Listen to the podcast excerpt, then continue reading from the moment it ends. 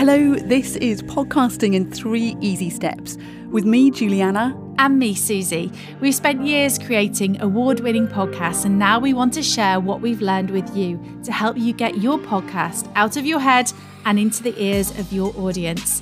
In each short episode, we'll give you three simple steps to create and market an awesome podcast that your listeners will enjoy.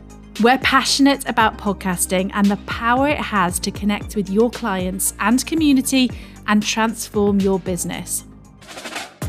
Hello, it's Jules here. So, here at Podcasting in Three Easy Steps, it may come as no surprise to you that we are big fans of audio. And audio on its own is one of the most intimate ways you can communicate with an audience. So, podcasts, obviously, and also radio and audiobooks. But there's no escaping it. Video is currently one of the best ways to build an audience and grow that audience on different platforms. So, here are three easy steps for how to include video from the very beginning. Step one use short videos to help promote your podcast. These don't need to be anything fancy, you can keep them simple, short, and sweet. It can just be you telling your audience what is in the latest episode or what you learnt from your guest. You can then share these on Instagram, TikTok, Pinterest, or YouTube Shorts. Step two get your podcast on YouTube. YouTube is going big into podcasting.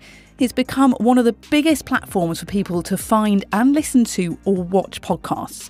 But before you go out and buy a camera, lights, and makeup, know that you can easily put a video podcast online using just your audio. Now, you can do this by using one of the audio to video or social media apps such as Headliner, Wavve, or Canva. So, you take your audio and then your podcast artwork. You can also use a template from one of those apps and then you combine the still image with your audio file and turn it into a video file, and then you can upload that to YouTube. I'd also recommend using YouTube's own captions to improve accessibility and boost discoverability. Step three use Riverside or another video recording platform to record your podcast. I use Riverside to record podcasts with guests all over the world. It's been a game changer for remote podcast recording. Now, I normally just record the audio, but the video option is there if I need it. Now, Riverside and the other video recording platforms aren't perfect. They require fast broadband speeds, and it can take a bit of time to cut a video clip and then upload it. And of course, it takes time to get used to using them.